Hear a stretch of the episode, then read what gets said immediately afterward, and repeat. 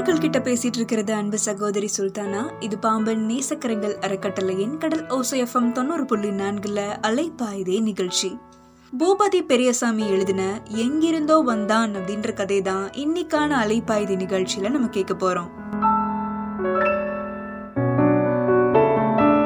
பொழுது விடிஞ்சு ஒரு மணி நேரத்துக்கிட்ட ஆயிடுச்சு. கண்ணை நல்லா மூடினபடியே சாய்வு நாற்காலில ஆழ்ந்த சிந்தனையோட படுத்திருந்தாரு நடேசன். எல்லாமே எதிர்பாராம சட்டுன்னு முடிஞ்சு போச்சு. அம்மாவோட இழப்பு பேர் இழப்பு தான் அப்படின்ற வரதனோட கவலையான குரல் கேட்க ஆரம்பிச்சிச்சு. காலை டிஃபன் ஐந்து ரூபாய் மதிய சாப்பாடு பத்து ரூபாய் அப்படின்ற வரிகளை தாங்கி இருந்த அருந்ததி அம்மா ஹோட்டலுக்கான ஒரு சாய்வான பலகை மூலையில முடங்கி கிடந்துச்சு. தினம் தினம் நிறைய கஸ்டமர்ஸ் வந்து சாப்பிடக்கூடிய மரப்பலகைகளும் பெஞ்சும் உயிர்ப்பில்லாம இருந்துச்சு. கண்கள்ல வழிஞ்ச கண்ணீரை தொடச்சபடியே தோட்டத்துக்கு போனாரு நடேசன். அங்கு கட்டியிருந்த நாட்டு பசு கன்றுக்குட்டிக்கு பால் கொடுக்கறத நிறுத்திட்டு அதோட உடம்ப அசைச்சு தினமும் தனக்கு தீவனம் வைக்கக்கூடிய அருந்ததி அம்மாவை தேடுறத நடேசனால உணர முடிஞ்சுச்சு. துக்கமும் தொண்டை அடைச்சிச்சு.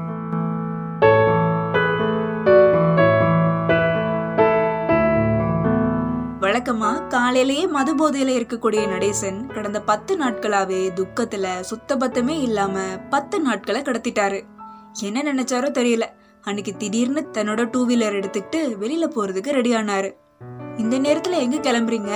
விரதம் இன்னும் முடியல அப்படின்னு சொன்னாரு வரதன் மனசு சரியில்லைப்பா கொஞ்ச நேரத்துல வந்துடுறேன் அப்படின்னு தன்னோட வண்டியை எடுத்துக்கிட்டு வானத்தை அண்ணாந்து பார்த்தாரு நடேசன். வெயிலு கொஞ்சம் கொஞ்சமா வெளியில தலை காட்ட ஆரம்பிச்சிச்சு. வண்டி எடுத்துட்டு போன நடேசன் சாலையோரமா இருந்த ஒரு மர நிழல்ல நின்னாரு. கொஞ்ச நாளாவே தூக்கம் இல்லாம இருந்ததுனால அவரோட கண்கள் ஓய்வு தேடிச்சு. அதுக்கப்புறமா துண்டை விரிச்சு தலையில கை வச்சு படுத்தாரு. அவருக்கு தூக்கமே வரல. யோசனைகள் நிறைய வர்றதும் போறதுமா இருந்துச்சு. பலவிதமான குழப்பத்துல இருந்தப்பதான் வரதன் கிட்ட இருந்து நடேசனுக்கு ஃபோன் கால் வந்துச்சு. சீக்கிரம் வந்துடுறேன் வரதா? அப்படின்னு சொல்லிட்டு போனை வச்சாரு நடேசன். ஃபோன் பேசி முடிச்ச வரதன் அவசரமா தன்னோட முகத்தை தொடச்சிட்டு மதுக்கடைக்கு போகலான்னு முடிவு பண்ணி தன்னோட வண்டிய ஓட்டிட்டு போறப்போ அவரோட வண்டிய ஒரு மூதாட்டி கை காமிச்சு நிப்பாட்டினாங்க. ஐயா சாப்பிட்டு ரெண்டு நாள் ஆச்சியா? பசி உயிர் போகுதியா? கையில பத்து ரூபா தான் இருக்கு.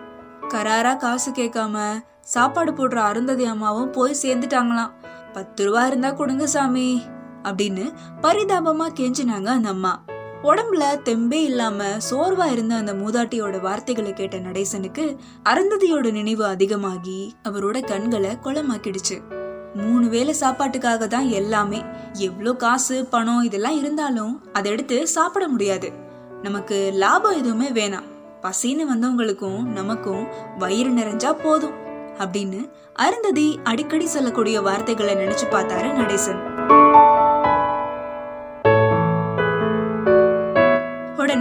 பக்கத்துல இருந்த ஒரு ஹோட்டலுக்கு போய் ரெண்டு சாப்பாட்டு பார்சலையும் வாட்டர் பாட்டிலையும் அந்த வயசான பாட்டிக்கு வாங்கி கொடுத்தாரு. பசிச்ச வயிற்றுக்கு சாப்பாடு கொடுத்துருக்கே சாமி நீயும் பொஞ்சாதியும் குடும்பத்தோட நோய் நொடி இல்லாம வாழணும்யா அப்படின்னு வாழ்த்தினபடியே அவசர அவசரமா இட்லிய வாயில திணிக்க ஆரம்பிச்சாங்க அந்த பாட்டி. மனக்குமுறல அடக்க முடியாத நடேசன் சீக்கிரமா வீட்டுக்கு போய் அதுக்கப்புறமா ஒரு குளியலையும் போட்டாரு. கொடி கயித்துல துவச்சு காய போட்டிருந்த வெள்ளை வேட்டியை இடுப்புல கட்டிக்கிட்டு ஈரத்தலையோட வீட்ல இருந்த அருந்ததியோட படத்தையே வெறிச்சு பார்த்தபடியே நின்னுட்டு இருந்தாரு நடேசன். எப்படியும் சரியாகி வந்துருவாங்கன்னு தான் நினைச்சேன். இவ்ளோ சீக்கிரமா அம்மா நம்மள விட்டுட்டு போயிருவாங்கன்னு நான் கனவுலையும் நினைச்சு பார்க்கல. ஹோட்டலை நம்ம சீக்கிரமாவே திறக்கணும் அப்படின்னு உறுதியா சொன்ன வரதனை ஏற இறங்க பார்த்தாரு நடேசன். அதுக்கப்புறமா ரெண்டு பேருக்குமே எந்த ஒரு பேச்சுவார்த்தையும் வரல. கொஞ்ச நேரம் எல்லாமே அமைதியா இருந்துச்சு. அதுக்கப்புறமா நடேசனை வற்புறுத்தி சாப்பிட வச்சாரு வரதன். ஊர் முழுக்க அடங்கி போயிருந்துச்சு. நடுராத்திரி நெருங்கியும் தூக்கம் கொஞ்சம் கூட வரல. நாய்க்குட்டிகள் ஊளை சத்தம் போட்டுட்டு இருக்கக்கூடிய நேரத்துல புரண்டு புரண்டு படுத்து பொழுத போக்கிட்டு இருந்தாரு நடேசன். அருந்ததி இறந்து பதினாறு நாட்களை கடந்துருச்சு. செஞ்சு முடிக்க வேண்டிய காரியங்களும் சுலபமாவே முடிஞ்சிருச்சு. அத பத்தி ஆழ்ந்த யோசனையில இருந்த நடேசனை ஏழு தடவை அடிச்சு ஓஞ்சு போன சுவர் கடிகார ஒளியோட சத்தம் நினைவுக்கு கொண்டு வந்துச்சு. பத்து நாளைக்கு மேல ஹோட்டலை திறக்காம இருந்ததுனால கையில சுத்தமா காசு இல்ல. பேங்க்லயும் எந்த ஒரு சேமிப்பும் கிடையாது. அவளுக்குன்னு குண்டுமணி நகை கூட இல்ல. இருக்கிறது என்னவோ அவளோட உண்டியலும் அதுல இருக்கக்கூடிய சேமிப்பும் தான். கொஞ்ச நேரம் முணுமுணுத்தபடியே பூஜை அறைக்குள்ள போனாரு நடேசன். ஐயா தயவு பண்ணி உண்டியலோட பணத்தை எடுக்காதீங்கய்யா. உண்டியல் பணத்தை எடுக்க வேணாயா ஒரு வருஷம் ஆகாம அம்மா சேர்த்து வச்சதை எடுக்க வேணாம் அப்படின்னு சொன்னாரு வரதன். உடனே எனக்கு பணம் வேணும் அப்படின்னு சொன்னாரு நடேசன். சட்டன உண்டியல் எடுத்த வரதன் அருந்ததியோட படத்துக்கு பக்கத்துல வச்சாரு. அதுக்கப்புறமா அங்கிருந்து அமைதியா போயிட்டாரு நடேசன். அடுத்த நாள் காலையில படுக்கையில இருந்து எந்திரிச்சாரு நடேசன் வரதனையும் தேடினாரு. அவரை எங்கேயுமே காணோம். வரதனுக்கு ஃபோன் பண்ணா சுவிட்ச் ஆஃப் ஆயிருந்துச்சு. ரொம்ப நேரமாகியும் எந்த ஒரு தகவலுமே அவர்கிட்ட இருந்து வரல. பதட்டமும் கவலையுமா வீட்டுக்கும் வாசலுக்குமா நடந்துட்டு இருந்தப்போ திடீர்னு ஒரு சந்தேகம் வந்துச்சு நடேசனுக்கு. உடனே வரதனோட ரூம்க்கு போய் பார்த்தாரு நடேசன். அந்த ரூம்ல வரதனோட எல்லா பொருட்களும் களைஞ்சு கிடந்துச்சு. சாமி படத்துக்கு பக்கமா இருந்த அருந்ததியோட உண்டியலும் அங்கே இல்ல.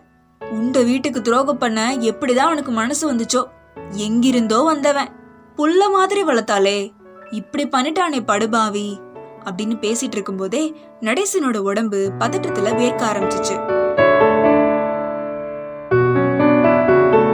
இனி புலம்பியும் பிரயோஜனம் இல்ல அப்படின்னு நினைச்சுக்கிட்டு புகார் கொடுக்கறதுக்காக போலீஸ் ஸ்டேஷன் போனாரு நடேசன். அப்படி கிளம்பும்போது ஒரு போலீஸ் ஜீப்பு நடேசனோட வீட்டு வாசல்ல வந்து நின்னுச்சு. அதுல இருந்து ரெண்டு போலீஸ்காரவங்க இறங்குனாங்க. அவங்க கூடவே வரதனும் இறங்குனாரு. ஐயா புகார் கொடுக்கறதுக்காக நானே போலீஸ் ஸ்டேஷன் வரலான்னு இருந்தேன். நல்ல வேலை நீங்களே அவனை புடிச்சிட்டு வந்துட்டீங்க அப்படின்னு சொன்னாரு நடேசன். என்ன சார் சொல்றீங்க நீங்க? அப்படின்னு நடேசனை பார்த்து கேட்டபடியே வண்டியில இருந்து போலீஸ்காரவங்க மளிகை அப்புறம் காய்கறி மூட்டைகள் எல்லாம் இறக்கி வச்சாங்க. நடேசனுக்கு குழப்பம் அதிகமாயிருச்சு. என்ன நடந்துச்சு? அப்படின்னு கேட்டதுக்கு ரோந்து போயிட்டு இருக்கும்போது காய்கறி அப்புறம் மளிகை மூட்டைகளோட நின்றுட்டு இருந்த இவரை விசாரிச்சோம். அருந்ததி உணவகத்துக்கு போகணும்னு சொன்னாரு. அம்மா கையால நிறைய தடவை நாங்களும் சாப்பிட்ருக்கோம் அதான் சிரம பார்க்காம இங்க கூட்டிட்டு வந்திருக்கோம் அப்படின்னு யதார்த்தமா சொல்லிட்டு அந்த போலீஸ்காரவங்க அங்கிருந்து கிளம்பிட்டாங்க. கொஞ்ச நேரம் அமைதியா நின்னுட்டு இருந்த நடேசனோட கண்கள் கலங்க ஆரம்பிச்சுச்சு. நான் தழுதழுக்க என்னடா வரதா இதெல்லாம்? இவ்ளோ மளிகை காய்கறிலாம் இருக்கு? இதுக்கெல்லாம் பணம் ஏது? அப்படின்னு கேட்டாரு நடேசன். ஐயா பத்து வயசுல எங்கிருந்தோ ஒரு அனாதையா இந்த வீட்டுக்கு வந்தேன். பசின்னு வந்து நின்ன எனக்கு சாப்பாடு போட்டு தங்க இடமும் கொடுத்தீங்க.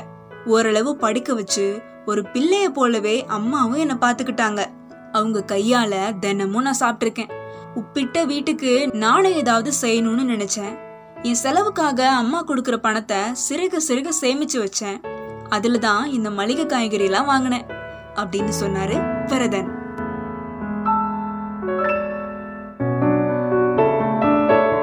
வாஞ்சையோட அவனை பார்த்த நடேசனோட மனம் அருந்ததியோட உண்டியல் பணத்தை பத்தி கேட்கலாமா? அப்படின்னு துடிக்க ஆரம்பிச்சிச்சு. உங்களுக்கு உடம்பு முடியாம போச்சுன்னா செலவுக்கு பணம் வேணும்ல?